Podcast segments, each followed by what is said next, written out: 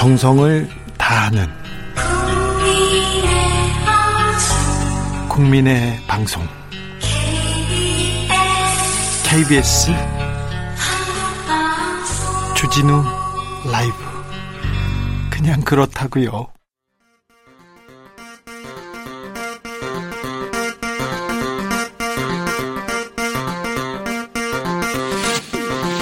주진우 라이브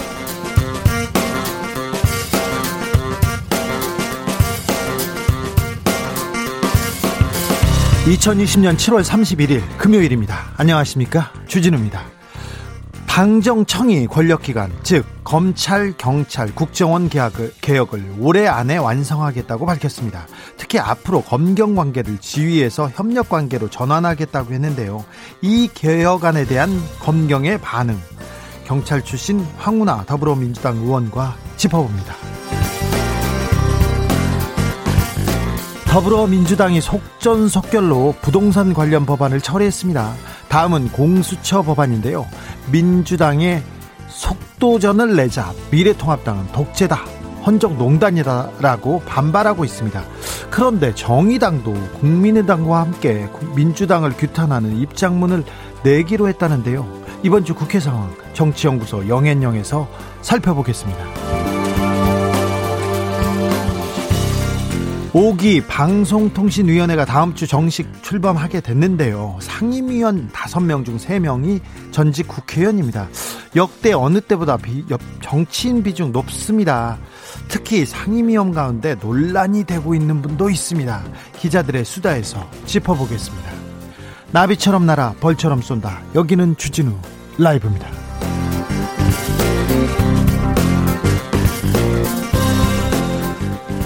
오늘도 자중차에 겸손하고 진정성 있게 여러분과 함께 하겠습니다. 7월이 다 갔습니다. 7월 한 달 어떻게 보내셨습니까? 어, 8월 어떻게 또 보내야 될지 걱정이 됩니다. 7월에는 예년보다 좀 서늘하고 비가 많이 왔습니다. 그런데 국회는 뜨거웠죠. 여러분의 7월은 어떠셨나요? 아, 7월 이야기, 여름 이야기 들려주십시오. 샵 9730 짧은 문자 50원, 긴 문자는 100원입니다. 콩으로 보내시면 무료입니다. 그럼 주진우 라이브 시작하겠습니다.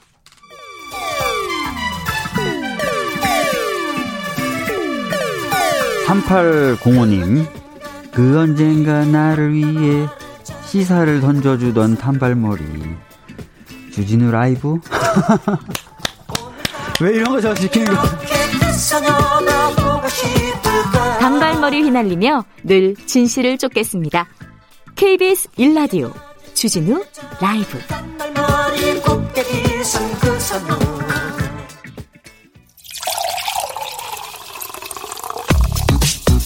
진짜 중요한 뉴스만 쭉 뽑아냈습니다. 줄 라이브가 뽑은 오늘의 뉴스 주스 정상근 기자 어서 오세요. 네 안녕하십니까. 한 주 어떻게 보내셨어요? 네 이번 주는 비가 너무 많이 와가지고 네. 네, 그래도 오늘은 좀 많이 덥네요. 네. 그래도 더운 게 낫습니다. 비 피해가 너무 커가지고요. 그러게요. 네. 어떻게 지내셨냐고. 어떻게 지냈냐고요? 네. 네. 땀 흘리면서 지내고 있습니다. 아, 그런가요? 여름이 좀 힘들어요. 여름이요? 네. 빨리 겨울이 왔으면 좋겠어요. 아, 네. 그래요? 얼마 안 남았습니다. 음, 어제 본회의를 통과한 임대차 관련 법. 오늘 국무회의를 통과하자마자 시행에 들어갔습니다. 네, 이 정세균 국무총리는 오늘 그 시장 혼란을 최소화하기 위한 노력이라면서 그 어제 국회를 통과한 주택임대차 보호법 개정안을 어, 개정 공포안을 어, 임시 국무회의에서 심의 의결을 했습니다. 네, 정부는 곧바로 이 대통령 재가 그리고 관보 게재를 거쳐서 어, 이날 중에 공포 절차를 마무리 지을 것으로 보이고요. 어, 이에 따라 부동산 3법 중에 이 전세 2년에 2년을 더한 한 차례 연장할 수 있는 계약갱신 청구권제 어, 그리고 이 경우 이전 전세값의 5% 이상 전세값을 올리지 못하는 어, 전월세 상한제는 즉시 시행이 되게 됐습니다. 정세균 총리는 이 법 시행이 늦어진다면 그 사이 과도한 임대료 인상 등 이 세입자 피해가 우려가 되고 오히려 시장 불안을 초래할 여지도 있다라면서 이 주택임대차 보호법 개정안의 즉시 시행의 불가피성을 설명했는데요. 아, 그러면서 이 국민의 38%가 이 전월세 주택에 살고 있는데 이 법이 시행이 되면 그 이분들의 삶이 보다 안정될 것으로 기대한다라고 덧붙였습니다. 장외태우 투쟁 얘기가 나온 미래통합당 어떻게 됐습니까? 네, 일단 뭐 장애투쟁 얘기가 나오긴 했는데 일단 보류를 할 것으로 보입니다. 이 통합당 주호영 원내대표는 어제 그 의원총회에서 어, 우리가 장애투쟁을 좋아하진 않지만 그 가능성을 닫지도 않을 것이다 라고 밝혔고요. 이 국회에서 민주당이 176석의 힘으로 무지막지하게 밀어붙이고 어, 우리가 할 일이 없다면 이 직접 국민에게 호소하는 것도 고민해야 하지 않나 라고 말하면서 이 장애투쟁 가능성이 제기가 됐었습니다.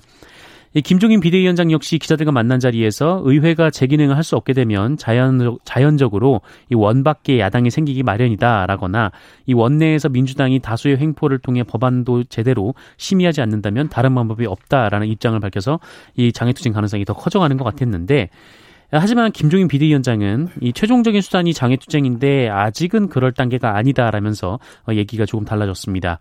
이 피치 못해 장애 투쟁에 돌입을 하더라도 이 플랜카드나 구호 등에서 이 국민적 공감을 사지 못하는 표현을 지양하고 이 국민 공감형 언어로 지지를 끌어낼 어, 세련된 방법을 강구해야 한다 이런 목소리도 나오고 있는 상황입니다. 국회가 연지 얼마나 됐다고 벌써 장애 투쟁 어, 미래통합당도 이 그 국민의 정서를 좀 알고 있습니다. 그래서 어, 네, 쉽지는 원, 않을 것 같습니다. 원내에서 네. 국회에서 좀 대화 타협으로 이렇게 좀 아, 국가를 이끌어 갔으면 합니다. 아, 야당이지만 그리고 정치인이고 지도자 아닙니까? 음. 아무리 어렵고 힘들다고 하더라도 그 여야가 국회 내에서 토의, 토론과 토의를 통해서 어, 조금 합의를 했으면 합니다. 청와대에서 네. 오늘 겨, 어, 참모진 다주택자 현황 발표했어요. 네, 오늘 발표에서는 오늘 발표에서 청와대는 그 여전히 다주택을 보유하고 있는 비서관급 이상 참모진이 8명이다라고 밝혔습니다. 어, 김주원 민정수석, 김혜숙 인사수석, 그리고 김거성 시민사회 수석, 황덕순 일자리 수석, 여현호 국정홍보비서관, 이지수 해외언론비서관, 이남구 공직기강 비서관, 석종은 중소벤처 비서관 등 8명입니다. 이분들 판다고 내놓은 거죠? 네, 어, 다만 이들 모두 이 주택 처분 의사를 밝힌 상태라고 청와대는 밝혔는데요. 한 명도 예외 없이 모두 처분 의사를 표명하고 이 처분 노력을 기울이고 있다라면서 이 청와대 고위공직자 중 다주택 보유자는 없을 것이다라고 밝혔습니다. 이 청와대는 다음 달 중순이나 늦어도 말까지는 이 매매 계약이 이뤄져야 한다라고 본다면서 이 다음 달 중순까지는 매매 계약서를 제출하라고 통보했다라고 전하기도 했습니다.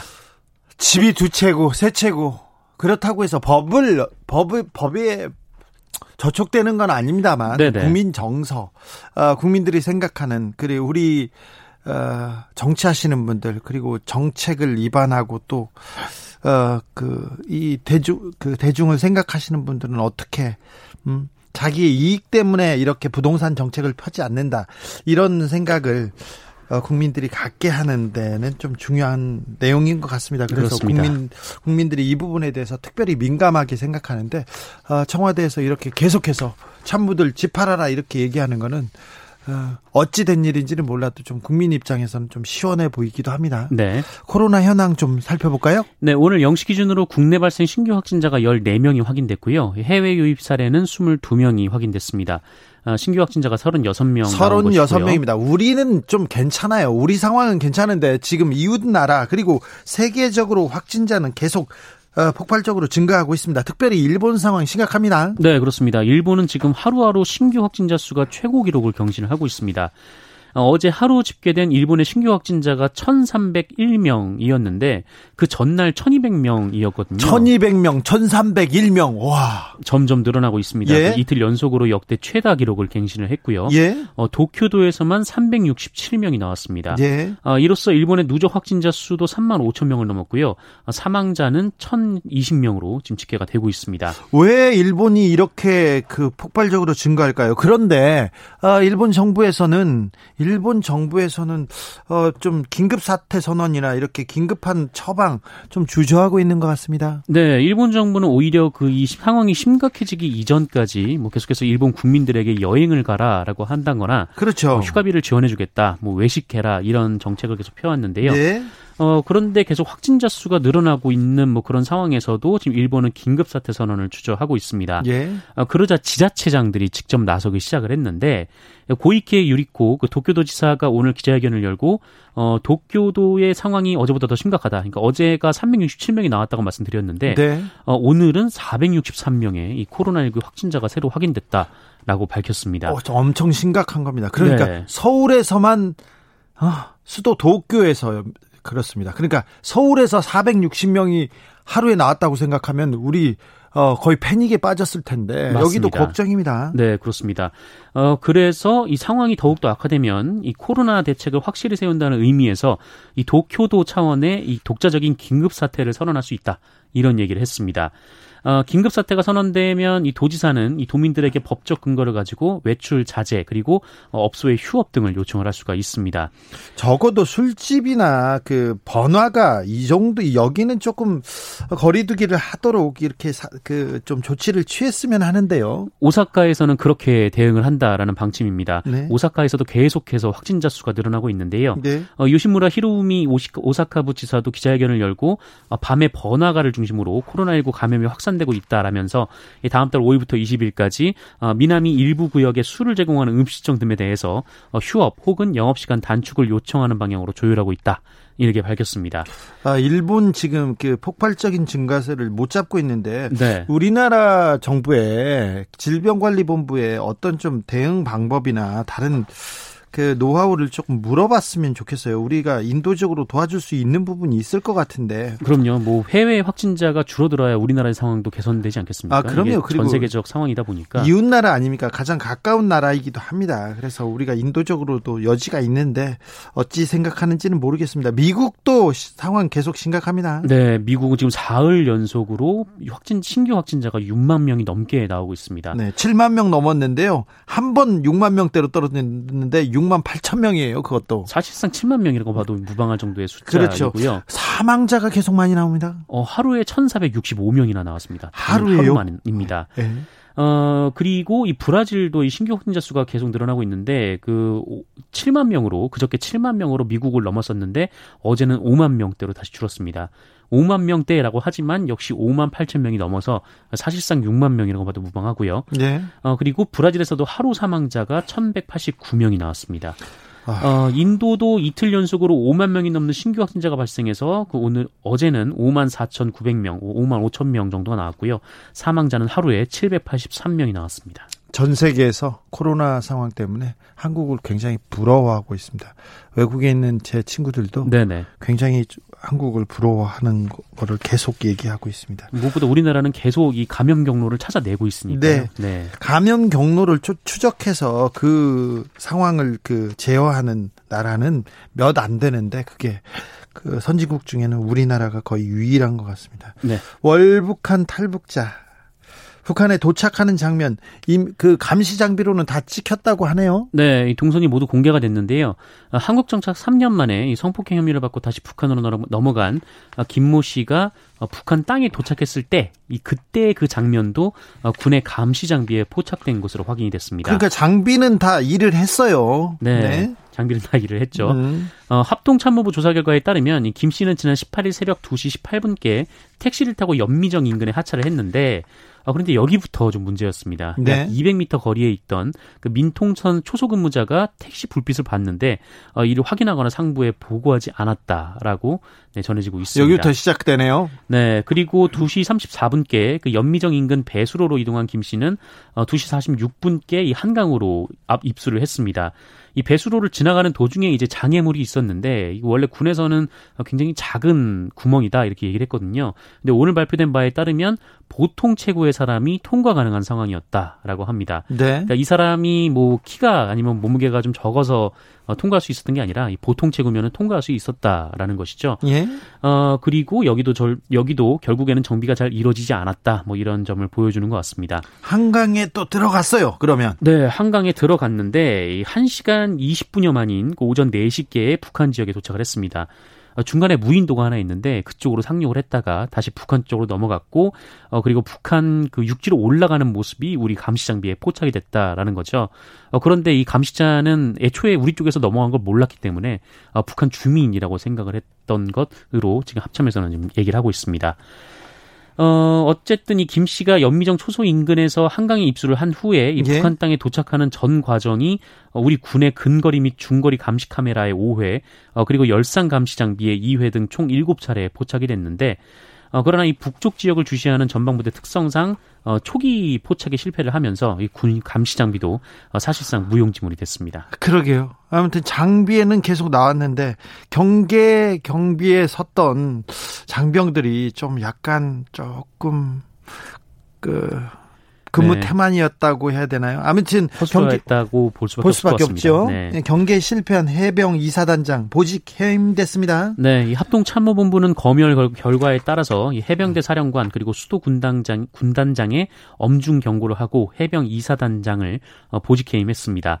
아울러 합참은 재발 방지를 위해서 민간인 접근이 가능한 철책 직후방 지역을 일제 점검하겠다라고 밝혔고요. 이 주기적인 기동 순찰도 강화를 할 방침입니다.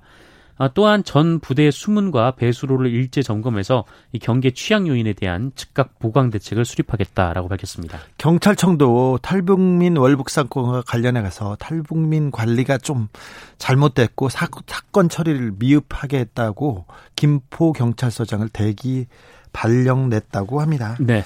오늘 신천지 이만희 총회장의 구속영장 영장 실질 심사가 열리고 있습니다. 지금. 네, 이 코로나19 확산 당시 방역 활동을 방해한 혐의, 이 감염병 예방법과 이 특정경제범죄 가중처벌법상 횡령 등의 혐의로 구속영장이 청구된 어, 이만희 신천지 예수교 증거장막 성전 총회장의 구속영장 실질 심사가 오늘 열리고 있습니다. 예. 어, 수원지방법원에서 이어지고 있는데 그 영장 심사 결과는 이르면 오후 늦게, 어, 늦으면 내일 새벽에 나올 것으로 보입니다. 예, 앞서 수원지법은 지난 8일 그 이만희 총회장과 비슷한 혐의를 받고 있는 신천지 간부 3명에 대해서 어, 범죄 혐의가 소명되고 증거인멸 및 도주 우려가 있다라면서 구속영장을 발부했는데요.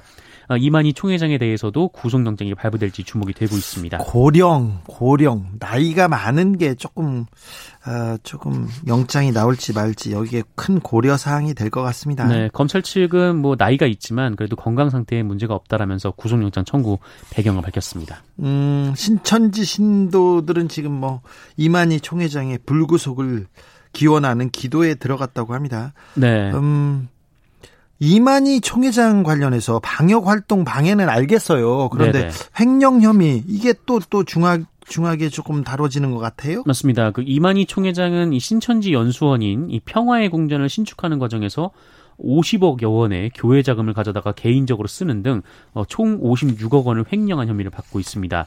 어, 그리고 구속영장에 적시되진 않았지만 그 이만희 총회장과 신천지 간부 3명이 어, 2015년 9월부터 8개월 동안 교회 명의 계좌 129개에서 어, 이만희 총회장의 아내 계좌 48개로 어, 현금 32억 원을 빼돌린 것을 확인하고 검찰에 송치를 한 것으로 확인이 됐습니다. 어, 또한 지난 2015년부터 지난해까지 이 경기도 수원과 안산 등의 경기장에서 어, 지방자치단체의 승인 없이 해당 지자체의 공공시설에서 종교 행사를 연 혐의도 함께 받고 있습니다. 네. 신천지 간부들이 또 댓글 비방전 이런 데 또 나섰다는 보도가 나왔는데요. 아, 이거는 어떤 내용이죠? 네, 최근 관련 보도가 잇따라 나오고 있는데요. 그 이만희 총회장이 검찰 조사를 받고 좀 구속될 위기에 처하자 이 신천지 간부들이 지난 20일쯤인가 모여서 온라인 전쟁을 하자 이렇게 뭐 결의를 했다라는 네. 겁니다. 어, 추미애 법무부 장관의 이 탄핵 청원, 그러니까 국민 청원이 올라왔는데 여기에 이제 동참해 줄 것을 어, 뭐 조직적으로 얘기를 했다라고 하는데 네. 어, 추미애 장관이 지난 2월 말에 이 신천지를 압수수색하라고 지시한 것을 겨냥한 것으로 보입니다. 아, 네. 어, 이들은 해당 녹취에서 이 코로나19 확산이 추미애 장관 탓이다 이렇게 돌리기도 했는데 어, 우리가 아니라 추미애 장관이 코로나를 입고시켰다. 이 중국인 등 외국인들의 입국을 법무부 장관이 막지 않았다 이렇게 주장을 하는 내용이 녹취록에 담겨 있었습니다. 아 중국인 입국 그 막지 않았다 이런 내용이 많이 돌아다녔는데 네. 아, 신천지에서도 이런 댓글 작업 많이 하셨군요. 네, 뭐 어쨌든 본인들 간부들끼리 얘기 나누는 대화 내용에 이런 내용이 있다라는 거고요. 네. 어, 그리고 신천지 간부가 특정 유튜브 영상을 퍼뜨리고 댓글 작업도 하라 뭐 이런 지시를 내리는 어, 정황도 있는데 현재로서는 이들이 공모한 여론전 계획이 실제로 실행됐는지 또 어떤 영향을 미쳤는지는 확인되지 않고 있습니다. 장재원 의원 이야기는 뭔가요? 음, 추미애 장관이 이와 관련해서 SNS를 통해서 이 문재인 정부 개혁에 반대하는 세력들은 언론과 야당을 이용해서 무차별 공격을 해오고 있다. 어, 이걸 단순히 우연의 일치라고 봐야 할지 뭔가 조직적인 움직임이 있는 것으로 봐야 할지 뭐 고민해 보겠다 이렇게 SNS에 썼는데요. 어, 이에 대해서 이 장재원 의원이 이 추미애 장관이 교묘하게 이 언론과 미래통합당을 이 국민적 손가락질을 받고 있는 특정 종교단체와 엮어서 음모론을 펴고 있다라고 얘기를 했습니다. 어, 그러면서 재미있는 소설 한 편 잘 읽었다라고 비판을 했는데. 아, 요새는 소설 얘기, 이 단어 쓰면 안 됩니다. 소설 얘기 안 되는데. 네. 어, 추미애 장관이 소설 얘기를 했다가 이 소설가 협회가 성명까지 냈었는데요. 네. 네. 어, 그렇다면 이제 장재원 의원한테도 같은 대응을 할까 관련해서 이제 언론이 취재를 한 내용이 있습니다. 예. 예, 한국경제가 소설가 협회 측에 물어봤는데요. 어, 소설가 협회에 따르면 성명은 안 나오고요. 어, 대신 미래통합당에 그 항의 공문을 보낼 예정이라고 합니다. 항의 공문요? 네네. 소설 한 편 잘 읽었다 이렇게 했다고요? 아, 네, 그렇죠. 네. 소설가 협회 분들은 상상력이 빈약한 건지 아니면 너무 풍부하신 건지 아무튼 한여름에 큰 웃음 주시는 것 같습니다. 김호은 소설가 협회 이사장님. 네네. 네. 음. 한동훈 검사장 영장 집행 과정에 몸싸움이 있었습니다. 정진웅 부장검사와 고검이 감찰에 돌입했습니다. 네, 서울고검이 이 관련해서 그 한동훈 검사장에 대한 조사를 오늘 진행을 했다라고 밝혔습니다. 어, 한동훈 검사장은 지난 29일 이 법무연수원 압수수색 절차 과정에서 이 정진훈 부장검사로부터 일방적인 신체적 폭행을 당했다라고 주장하면서 이 독직 폭행 혐의로 감찰 요청을 한 바가 있습니다. 아, 반면 수사팀은 그제 이 피압수자의 물리적 방해 행위로 인해서 담당 부장검사가 넘어져 치료 중이다라면서 어, 지금 같은 상황을 두고 양측이 전혀 다른 얘기를 하고 있는 상황입니다. 아, 한동훈 검사장과 정진훈 부장검사의 육박전 그 이후에 수사의 물줄기가 완전히 바뀌었어요. 그래서 지금 검언유착 수사보다 이 그때 무슨 일이 있었는지 먼저 밝혀야 된다는 그 여론도 많고요. 그리고 네네. 수사도 여기부터 속도를 내고 있습니다. 아무래도 한동훈 검사장한테 정진훈 부장검사가 지금 끌려가는 것 같아요. 아예 그 주제가 바뀌었습니다. 압수수색 과정에서 약간 너무 좀 거칠어서요. 한동훈 검사장한테 빌미를 준 것도 좀 한 요인이 되지 않나 생각합니다. 어쨌건 빨리 수사에 본류로 돌아가야 될 텐데. 네. 어, 걱정입니다. 그래서 어, 검언 유착 수사는 어떻게 된다고요?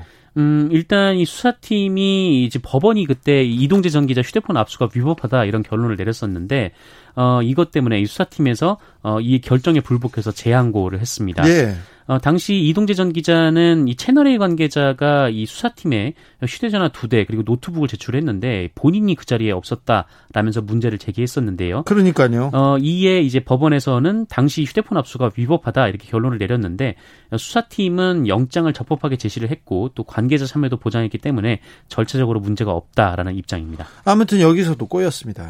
네.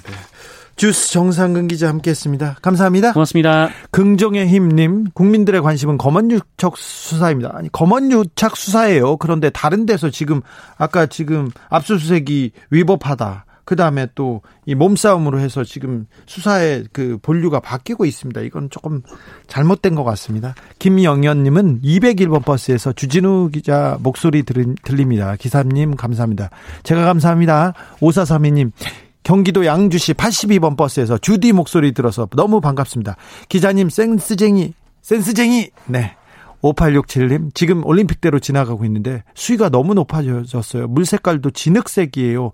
중부 비 많이 온다는데 걱정이네요. 걱정입니다. 비 피해 조심하십시오. 6663님, 나의 7월은 가만히 신호대기 하는데 조면 말로 하지. 뒤에서 내 차를 받아서 병원을 오래 다녔습니다. 아파도 주진우 라이브가 있어서 빨리 나은 것 같습니다. 감사드립니다. 제가 감사합니다. 좀 힘이 돼야 될 텐데. 얼른 나으세요. 5374님, 인천입니다. 7월 6개월 한 달은 생산하면서 재난 안전 문구 안 볼 수도 없고 들여다 보느라 한 달이 다 갔네요. 오늘 수고 좀 해주세요 얘기하는데 안전 조심해 주십시오. 교통정보센터 다녀오겠습니다. 이승미 씨. 주진우 라이브.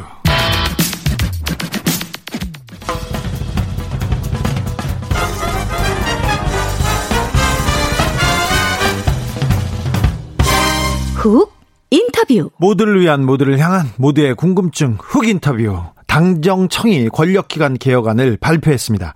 검경 수사권 조정의 가장 중요한 관문은 통과한 겁니다.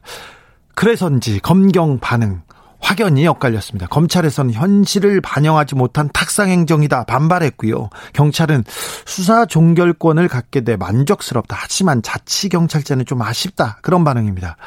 정치권 반응도 엇갈리는데 경찰 출신의 수사권 조정에 헌신했던 더불어민주당 황운하 의원과 함께 내용 짚어보겠습니다. 안녕하세요. 예, 안녕하세요. 네. 예. 어, 지금 어디세요? 대전입니다. 예. 대전 지역. 방금 전에 예, 수해 그 피해 본 분들 복구 작업 함께 하다가 예. 예, 약속된 인터뷰가 있어서 지금 잠시 전화 받고 있습니다. 같이 그 다리도 걷고 손도 걷고 그렇게 수해 복구 현장 가셨구나. 예, 장화 신고 예.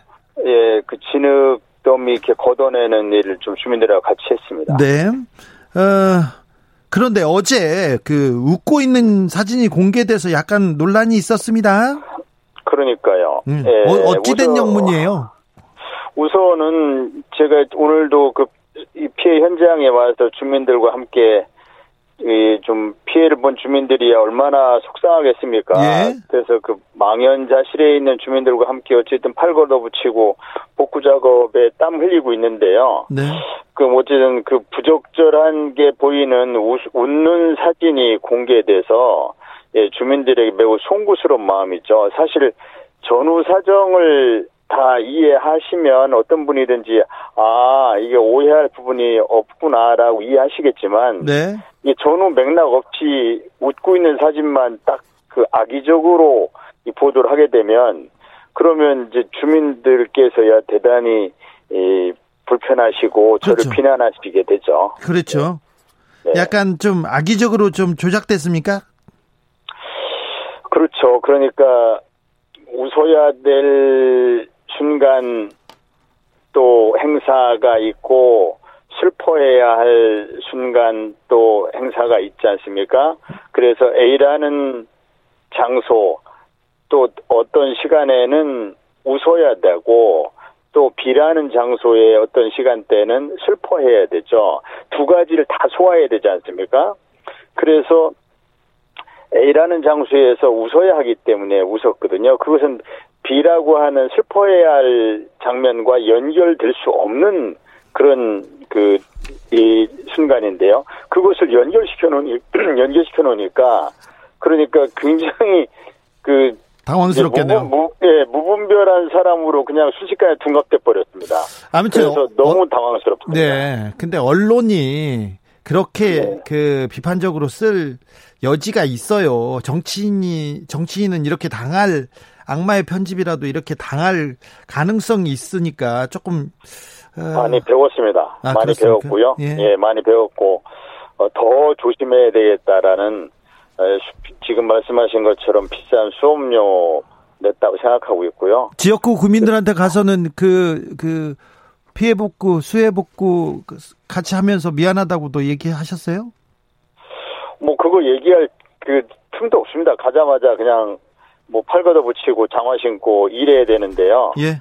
땀 뻘뻘 흘리면서 일했기 때문에 뭐 그 한가하게 그거 얘기할 시간도 없습니다. 아, 그래요. 수해 복구 상황은 네. 어떻습니까? 괜찮습니까?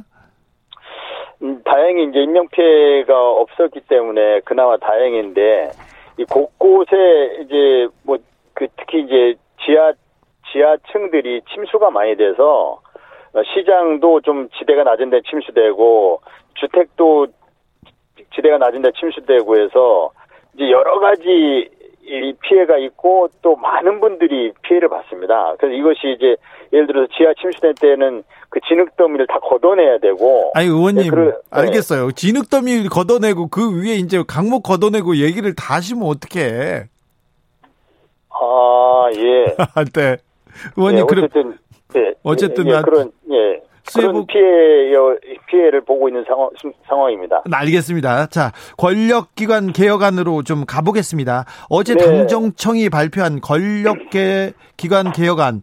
개혁안의 핵심 내용은 뭡니까? 수사권 조정도 그 안에 들어가는 것 같습니다. 네, 권력기관 개혁은 권력기관 어느 누구도 국민들을 위해 군림하지 못하도록 하고 네. 국민들 위한 봉사기관으로 나도록 거듭나도록 하는 것이죠. 네. 그렇기 때문에 그 집중된 권력을 분산시키고 견제와 균형이라고 하는 어떤 민주주의의 작동 원리 이것이 작동되도록 개편하는 것 이것이 권력기관 개편의 핵심이겠죠. 예. 예, 예. 국정원의 대공수사 업무와 국내 정보 활동을 경찰로 이관합니다. 그러니까 그, 그, 뭐, 보수 언론이나 언론에서는 경찰로 네. 권력을 이동했다, 이렇게 썼던데요. 그거는 저는 적절치 않은 표현이라고 봅니다. 경찰이 대공수사를 본래 하고 있었기 때문에 네. 안 하던 대공수사를 경찰로 옮기는 게 아니고요. 예. 다만 국정원이 해서는 안 되는 수사기능을 갖고 있었기 때문에 그렇죠. 그걸 그냥 없애는 것뿐이지 예. 경찰로 이관되고 경찰의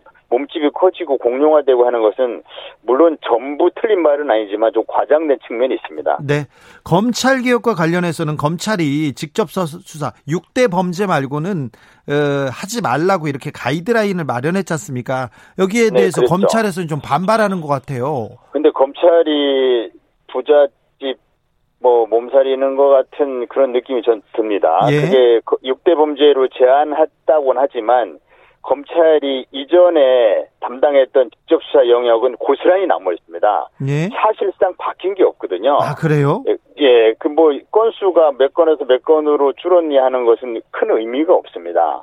예, 검찰이 직접 수사 영역에서 자신들이 갖고 싶어하는 직접 수사는 다 남았습니다. 아, 그래요? 그래서 예, 직접 수사권의 남용 때문에 검찰 개혁을 하고자 했던 것인데 그런 측면에서 보면은 이번에 직접 수사권 범위가 너무 넓게 남아서 그 개혁의 취지가 굉장히 무색해졌습니다. 그러면 어떻게 해야만 검찰의 직접 수사 이렇게 그그 권한을 분산할 수 있습니까? 이제 검찰이 첫째는 이 개혁 법안의 취지를 잘 살려서 예. 직접 수사에 나서지 말아야죠. 예. 스스로 절제해야죠. 일본이 그러하거든요. 그 스스로 절제해야 되는데 과연 우리나라 검찰이 스스로 절제할 수 있을까? 예. 일단 좀 시행을 해봐야 되겠고요.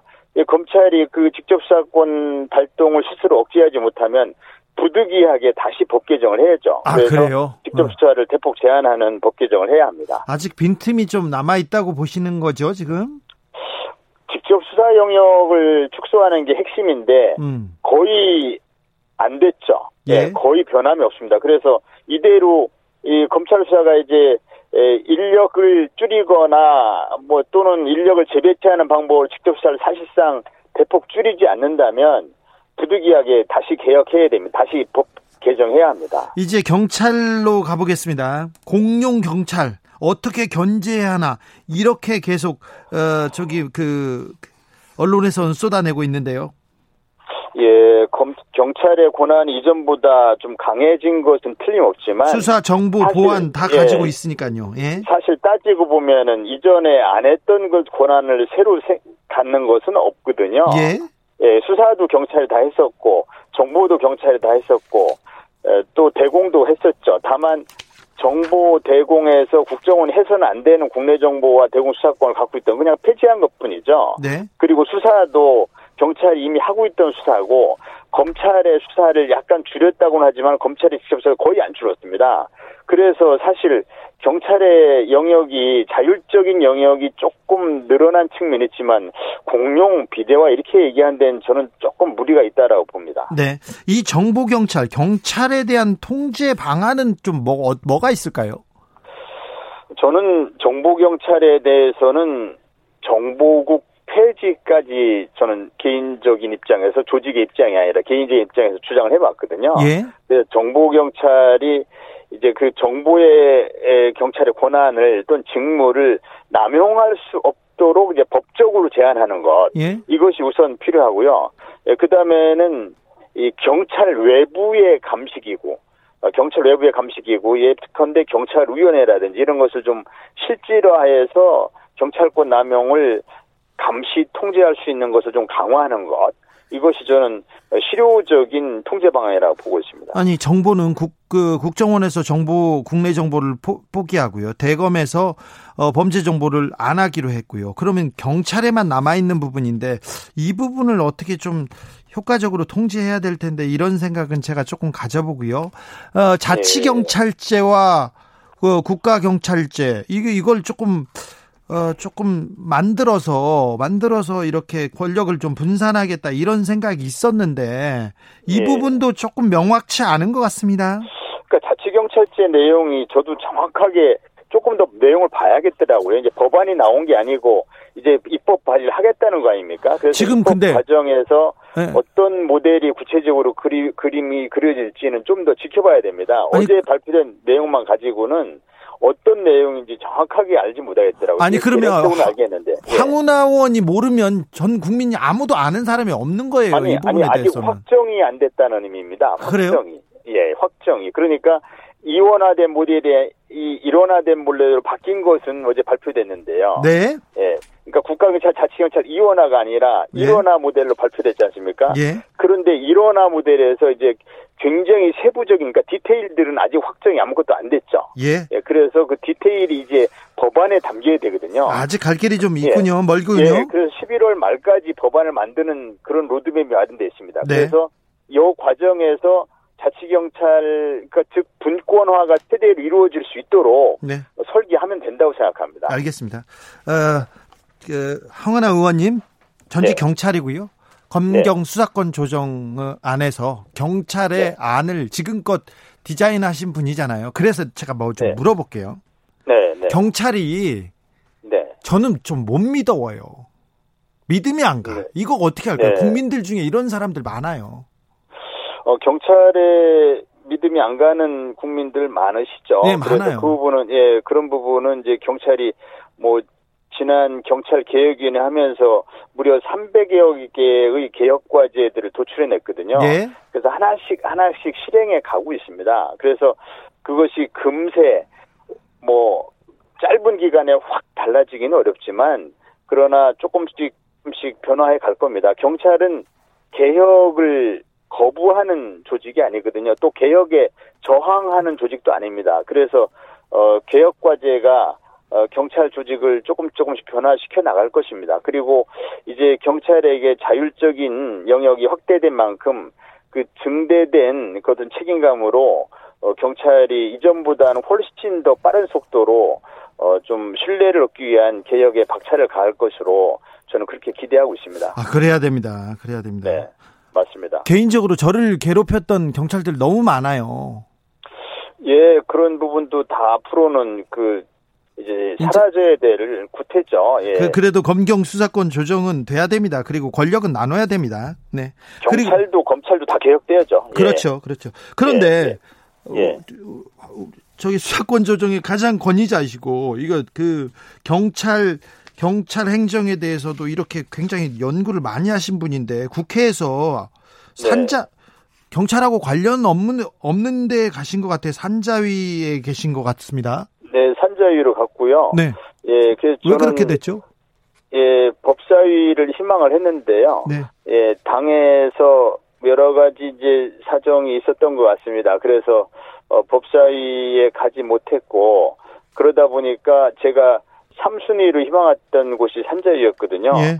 그래서 이제 산자위에 가게 됐는데 산자위를 뭐꼭 가고 싶어서 희망했던 건 아니고 거기가 굉장히 인기 상임위에서 그 지원해봐야 못 간다고 그래서 그냥 법사위 가겠다는 의지를 분명히 나타내기 위해서 인기 상임위를 써놨었거든요. 아, 그런데 네. 예, 당에서는 이제 예, 법사위를 보낼 수 없는 사정이 생기다 보니까 삼순위라도 써놓은 데를 아마 이렇게 보낸 것 같습니다. 희망을 배려한다고 생각하고요.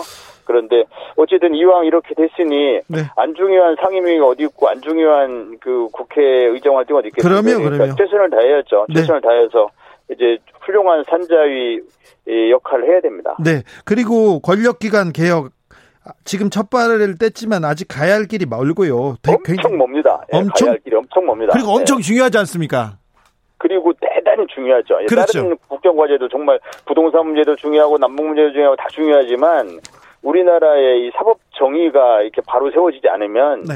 그러면은 이뭐 이 나라가 바로 세울 수 없습니다. 그렇기 때문에 이 검찰 개혁 굉장히 중요합니다. 검찰 개혁 그리고 저, 저 권력 기관 개혁 계속 힘써 예. 주십시오. 알겠습니다. 여기까지 네. 듣겠습니다. 황운하 더불어민주당 의원이었습니다. 감사합니다. 감사합니다. 네.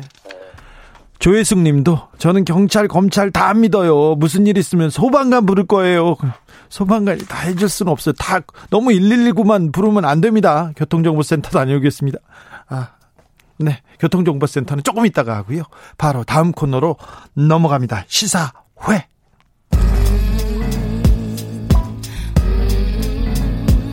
나비처럼 날아 벌처럼 쏜다. 주진우 라이브.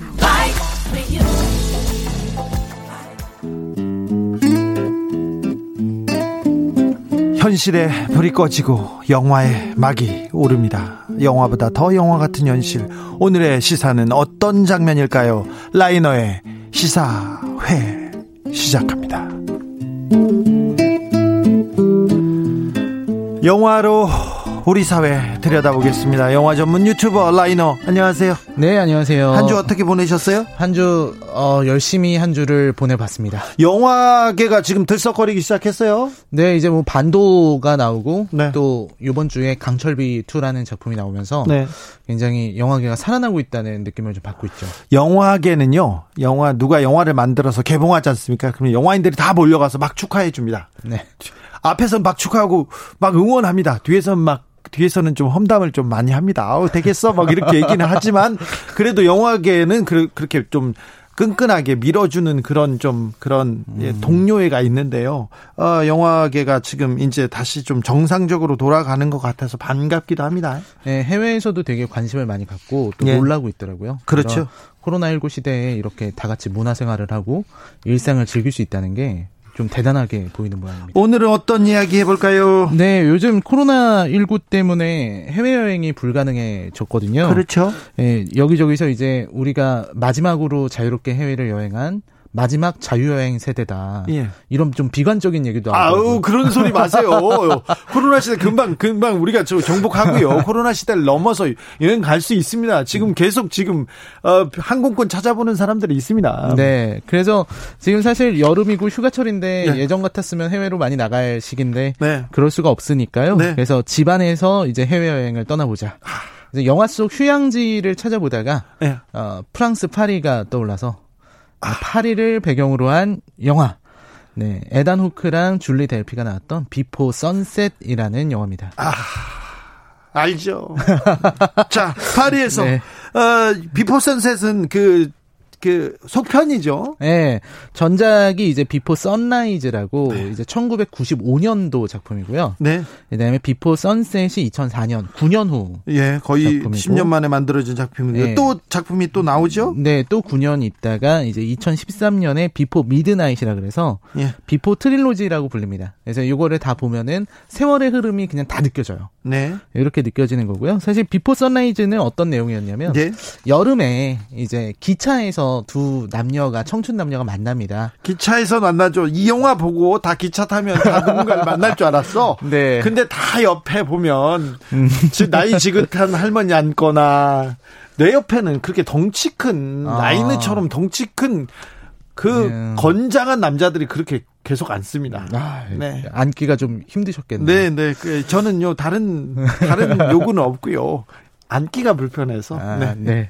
그래서 사실 이 영화에서는 이 젊은 남녀가 그 아름다운 비엔나에서 이제 잠깐 내리자 너무 얘기가 잘 통하는 겁니다. 네. 서로 간에 얘기를 하는데 이제 그땐 너무 젊으니까 인생 철학 얘기, 사랑 얘기, 뭐 교육 얘기, 뭐 온갖 얘기를 다 해요. 영화 하면서 영화 찍으면서 걸어가면서 말을 많이 해요. 이 영화. 두 사람이 처음부터 끝까지 대화만 하는데 근데 그게 되게 재밌습니다. 근데 대화를 이렇게 연기하듯 아니라 진짜 현실 생활에서 얘기하듯 그렇게 얘기를 주고받죠. 네, 그래서 진짜로 당시 말씀하신 것처럼 청춘 남녀들의 로망이죠. 여행지에 가서 운명적인 사랑의 상대를 만난다. 그게 이제 Before Sunrise였고요. 그런 거 별로 없어요. Before Sunrise였고 이제 후속작 네. Before Sunset은 이제 9년 후의 이야기입니다. 네. 사실 Sunrise에서 마지막에 둘이 헤어지거든요. 예. 그러면서 6개월 후에 만나자 그래요. 우리가 정말 나를 운명의 상대라고 생각했다면 6개월 후에 만나자. 6개월 후에 어디서 만나자? 네, 비엔나 그 역에서 만나자. 그때는 핸- 휴대전화 없어요. 네, 휴대전화가 없어서 삐삐도 없고 6개월 후에 만나자고 했는데 그런 약속 옛날에는 많이 했어요. 어? 우리 몇 년 후에 여기서 꼭 만나자. 시계탑 앞이야 꼭 이런 얘기. 네, 역 옆에서 만나자고 했는데 실제로 이 영화는 6개월 후를 다룬 게 아니라 9년 후. 9년 후. 9년 후에 이 주인공이 이제 제시라고 남자 에단 호크인데요. 미국인입니다. 네. 네, 이 작가죠? 친구가 소설가가 됐어요. 네. 그래서 사실 그 여기서 셀린을 만났던 자기가 Sunrise 때 만났던 그 이야기를 소설로 만들어서 네. 성공했습니다. 예. 그래서 프랑스 파리에 있는 한 서점에서 이제 그 독자들을 만나러 온 거죠. 사인회 하러. 첫, 첫 장면이 노틀담 탁 이걸 보이고요. 노틀담 뒤에 이렇게 공원에 앉아 있습니다. 이 소설가가. 그리고 그 앞으로 조금만 걸어 올라가면 섹스피어 관련된 서점이 있어요. 맞아요. 실제. 있어요, 서점이. 근데 그 안에서 이렇게 독자들을 만나고 있습니다. 야, 저 저보다 기억력이 더 선명하신 것 같습니다. 아니 좀 봤어요. 어제 오신다고 해서 아. 그런지 제가 조금 봤어요. 아, 그러셨군요. 네. 그래서 거기서 이제 그 셀린을 다시 만나는 거죠. 다시 이제 찾아왔어요. 그래서 두 사람이 이제 비행기 타고 가야 되는데 아무튼 다시 만나서 그때 무슨 일이 있었나 이 얘기를 하는 이야기가 이제 펼쳐지는 거죠. 걸어가면서 얘기합니다. 근데 파리의 그 뒷골목이 그대로 이렇게 음. 네. 영화의 한 장면으로 들어와서 거기서 얘기를 계속 주고받죠. 네, 주고받는 이야기가요. 사실 그 6개월 후에 제시는 정말로 갔었습니다. 비엔나의 그 역에 찾아갔어요. 아, 6개월 후에 만나기로 했었던 자리에 9년 전 그 6개월 후에 만나기로 했던 그 자리로 남자는 간 거예요. 남자는 갔고 근데 이제 여자는 그때 할머니가 돌아가셔서 장례식에 참석하느라 못 갔어요. 가지 못했어요. 네. 그래서 두 사람이 9년 만에 다시 만난 겁니다. 그래서 두 사람이 이제 9년 동안에 있었던 일들을 이제 얘기를 하는 거죠. 그때는 또 사실 연락처를 또 나누려면 나눌 수 있잖아요. 예. 근데 그때 안 나눴던 이유가 이 두 사람이 우리가 전화번호 이렇게 거래하고 이렇게 서로 대화하게 되면은 약간 흔한 사이가 될 것 같아서 이런 어떤 운명적인 뜨거운 사랑이 아니라 흔한 사랑. 이게 식어버릴 것 같아서 아, 우리가 그 롱디라고 하잖아요. 네. 장거리 연애를 하면 좋아했다가 만났다가 음. 또 멀어지면서 거리를 극복하지 못하고 서로 싸우고 멀어질까봐 이런 통속적인 사랑 이 될까봐 네. 아예 그런 약속을 안 했군요. 그래서 6개월 후에 우리의 운명을 확인하자라고 했던 거였는데 아무튼 9년 후에 다시 만났습니다. 9년의 시간이 지나고 나서 둘이 막 얘기를 하는데 정말 이야기를 토해내듯이 얘기를 해요. 거의 뭐 폭주하듯이 서둘러서 막 두 사람이 9년 동안 있었던 얘기를 나눠야 되고 또 이제 제시는 조금 있으면은 비행기 타고 다시 뉴욕으로 돌아가야 되거든요. 예. 시간 제한이 있는 거죠. 그래서 서로 간에 그동안 못 나눴던 얘기를 또 다시 엄청나게 대화를 합니다. 예. 그래서 이 영화는 사실 거의 실시간으로 진행이 돼요. 영화를 보고 있으면 그냥 이게 뭐 편집이 안 돼 있고 그냥 실시간으로 진행되는 것처럼 느껴져요. 일단 그리고 비행기를 타야 되기 때문에 그 안에 얘기를 네. 막 해야 돼. 네. 일단 보는 상황에서도 어 부- 불안해. 어 비행기 타러 급해요. 가야 되는데. 급한 거예요. 네. 서로 할 얘기는 많고 얘기는 나눠야 되니까 그러니까 서로 막 급해서 막 얘기하다가 카페에도 갔다가 카페에서도 마시고 나서 바로바로 일어납니다. 네. 그리고서 이제 그 어디로 갈까 하다가 이제 세느강 쪽으로 가게 되죠. 그 앞이 바로 세느강이에요. 네. 노트 그 노틀담 앞에 바로 세느강이고 그 그 그 언저리 10분 언저리에서 이렇게 다 벌어집니다. 네. 계속 걸어가면서 얘기를 하고요. 그리고 이제 거기서 유람선 타고 이제 가면서 노틀담 대성당이 모습을 드러내죠. 불났어요. 네, 지금은 불이 나서 볼 어떻게 이렇게 이런 국보 같은 그, 그 보물을 태워 먹어가지고 지금 저 복원 잘 하고 있답니다. 네, 그 또 영화를 보면은 더 슬픈 게 네. 여기서 둘이 대화 나누는 게 노틀담 대성당의 아름다움에 대해서 얘기를 하거든요. 예. 그래서 너무너무 아름다워서 뭐 이제 그런 얘기를 해줘요. 2차 세계대전 때 어 그 병사가 와서 이 노틀담 대성당을 폭파하자 이런 게 있었는데 너무 노틀담 대성당이 아름다워서 그 병사가 버튼을 누르지 않았답니다. 그래서 그게 터지지 않았다. 폭약만 발견됐다. 이런 얘기를 나눌 정도로 굉장히 아름다운 어, 파리의 모습이 계속해서 이어지죠. 배를 타고 가는데 네, 배를 타러 가고, 가고 서 음, 너무 너무 시간이 없어서 둘이 이제 차 타고 또 기사까지 불러놓고 그래서 그래서 어떻게 어떻게 끝나요? 결국은 가요. 가 어디를? 셀린의 집까지 가요. 그러니까 이이 주인공은 제시는 목표가 노래 한 곡 듣고 싶다라는 거예요. 그리고 결말에서는 노래를 해줘요. 아 노래를 네, 집에서. 그리고선 마지막에 물어요. 비행기 시간 늦을 텐데 알고 있어. 그리고 끝납니다. 아, 비행기를 놓치고 그 셀린의 사랑을 얻습니까? 그것까지는 안 나오고 둘이 딱그 장면에서 끝나요. 이게 너 비행기 늦을 텐데라고 하는데 둘이 둘이 무슨 그 그런 관 아, 네. 아 그런 그런 표, 그런 거 안 나옵니다. 여기 네. 뭐 키스 씬이라든지 뭐 이런 장면은 나오지 않는데 아, 이게 없어요? 네 포옹은 있어요. 근데 그 포옹 장면이 되게 간절해요. 좀 실망입니다. 여기까지 듣겠습니다. 알겠습니다. 그래도 간절합니다. 아 간절합니다. 시사회 라이너와 함께 했습니다. 수고 많으셨습니다. 네 고맙습니다. 호영수님이 줄리 돌달피 노래 앞건이지 엔딩이야 진짜 바로 그 노래 에다노크가 비행기를 놓치게 한 바로 그 노래입니다 줄리 델페의 Wild for a Night 들으면서 잠시 쉬었다 6시에 돌아오겠습니다 Away to your island of rain. It was for you just a one night thing. But you were much more to me, just so you know. I hear rumors about you, about all the bad things you do. But when